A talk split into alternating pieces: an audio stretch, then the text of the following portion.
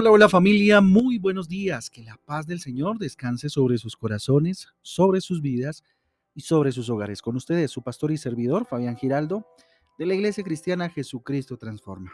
Hoy les invito a un tiempo devocional, a un tiempo de transformación, de renovación por medio de la palabra de Dios, a la cual invito como todos los días. Hoy en Mateo capítulo 26 y vamos avanzando en este evangelio maravilloso, ya casi terminando. Mateo capítulo 26. Y el libro de Job en el capítulo 19, capítulo 19. Recuerden que nuestra guía devocional Transforma trae títulos y versículos que nos ayudan a tener eh, una más amplia, un más amplio panorama de la lectura para el día de hoy. Título para el día de hoy, a propósito, día de ayuno, recuerden, día de intimar con el Señor, de estar con el Rey. Nuestra mirada en las cosas celestiales nuestra mirada en las cosas celestiales. Título entonces para el devocional de hoy en Lucas capítulo 9 versículo 62 dice lo siguiente. Y Jesús le dijo, ninguno que poniendo su mano en el arado mira hacia atrás es acto eh, para el reino eh, de Dios. Eh, Lucas 9:62. Y vamos a ver qué dice Eclesiastés 11:4. Dice lo siguiente, el que al viento observa no sembrará y el que mira a las nubes no cegará. Miren, eh, es increíble cómo las cosas materiales, las cosas temporales, nos pueden distraer, nos pueden desenfocar de las cosas eternas, de las cosas celestiales, de las cosas del reino de Dios, que son mucho más gloriosas e importantes y vitales, por supuesto, para nuestra vida. En esta distracción perdemos fortaleza, familia, perdemos fuerza, perdemos tiempo, perdemos propósito, ¿sí? Y bendición, esa bendición, anhelando cosas que, hombre, se desgastan con el uso, que son perecederas, dejando las cosas del reino y su justicia tal vez en último lugar. Miren, las cosas del mundo son eh, como aquel oropel que brilla o, aquel, eh, como llamamos coloquialmente, oro golfi, ese que perdónenme, eh, aparenta ser oro, brilla, ¿sí? Pero no es oro. No, tiene ningún tipo de valor, ¿sí? Pero, no sé, nos puede entretener, nos puede adormecer, puede aparentar brillo, ¿sí? En contraste, el reino de Dios es aquel tesoro que un hombre puede encontrar y que por ese tesoro es capaz de dar todo, ¿sí? Por allá en Mateo 13, 44 dice, Además, el reino de los cielos es semejante a un tesoro escondido en un campo, el cual un hombre halla y lo esconde de nuevo, y gozoso por ello va y vende todo lo que tiene y compra aquel campo. Perdónenme, fíjense lo interesante ¿sí? que, explica aquí Jesús, y es que el tesoro que viene eh, a partir del reino de Dios es como un tesoro encontrado en un campo. ¿Qué haría usted si se encuentra un tesoro en un campo? Usted va y vende todo lo que puede para poder comprar ese lugar, ese lote, ese campo, porque ahí está el tesoro que usted necesita, ¿cierto? A eso se refiere. Para disfrutar de este tesoro, estamos llamados a fijar nuestra mirada en las cosas de arriba. Colosenses capítulo 3, versículo 2 dice lo siguiente. Poned la mira en las cosas de arriba, no en las de la tierra. ¿Mm? ¿A qué nos invita el Señor? A mirar hacia arriba, a mirarlo a Él, a mirar el tesoro que Él nos ofrece antes que mirar el tesoro que el mundo nos ofrece. Dejar de mirar atrás, por ejemplo, hacia el pasado.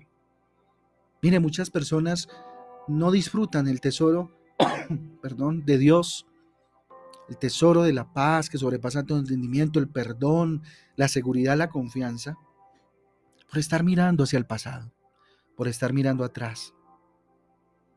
Esto significa colocar como prioridad a Cristo. Cuando dejo, cuando dejo el pasado atrás, quiero decir, y cuando miro hacia adelante. Miro hacia sus promesas, miro hacia su gran amor, miro hacia todas las ventajas y bendiciones que Él trae consigo.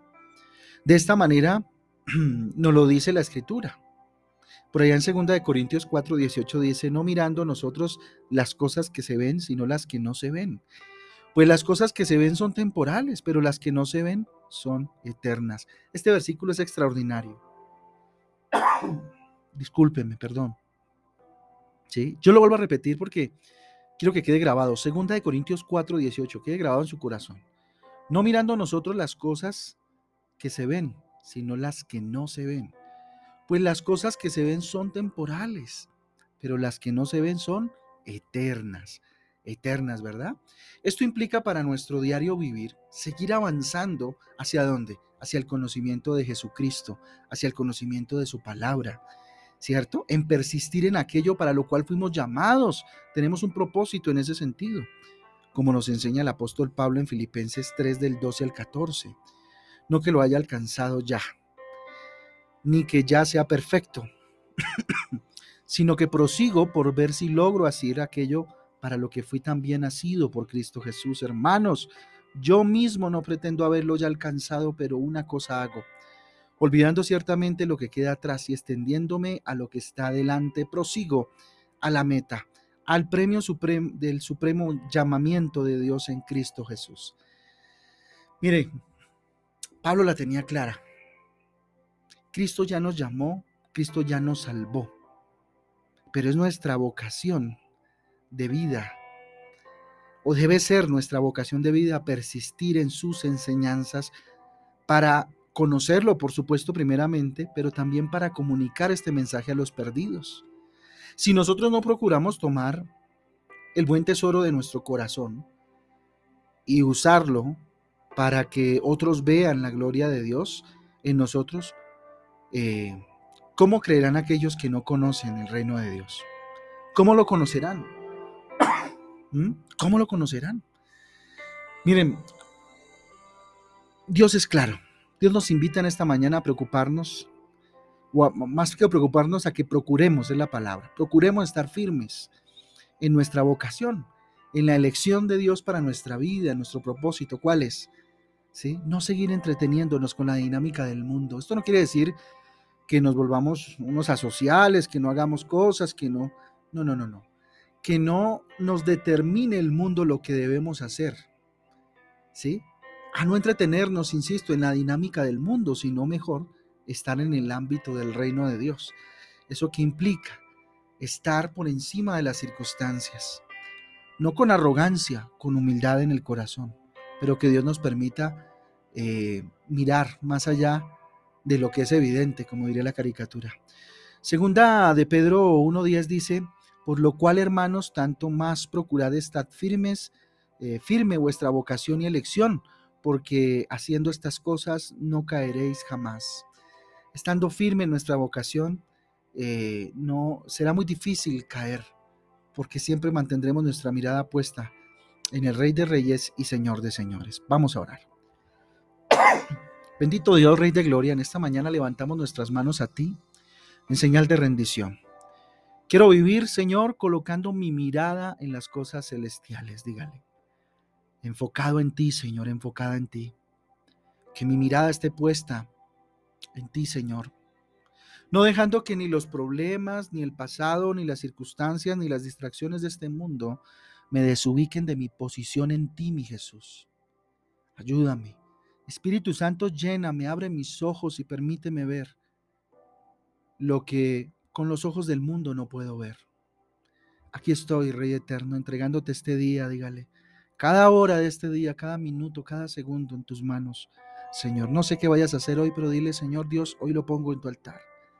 Hoy lo pongo delante de ti, Padre mío, y te pido que mi mirada, Señor, nunca se aparte de ti, sino que siempre esté fijada en ti, Señor, antes que en el pasado al cual renuncio, Señor, y antes que las circunstancias que este mundo me ofrece. A ti sea la gloria, consagramos este día para eh, estar contigo en intimidad, Rey eterno, para la gloria y honra tuya, bendito Señor. Es en el nombre de Jesús y en el poder del Espíritu Santo de Dios que te hemos orado en acción de gracia, Rey. Amén y amén. Amén y amén, familia del Devocional Transforma. Un abrazo para todos, Dios me los bendiga. Nos vemos hoy a las 6 de la tarde en Transforma en Casa, si Dios quiere. Eh, les pido disculpas, eh, perdón por eh, las interrupciones en el devocional por la tos, pero eh, bueno, ya fui al médico y tengo bronquitis. Les pido que por favor me ayuden a orar, me respalden en oración para que eh, con las medicinas que los médicos me enviaron y el protocolo que me enviaron, pues pueda salir adelante de esta situación respiratoria y de garganta. Así que nada, Dios me les bendiga. Gracias por sus oraciones, por su cariño, por su amor. Nos vemos hoy a las 6 de la tarde en Transforma en Casa. Un abrazo, Dios les bendiga. Chao, chao.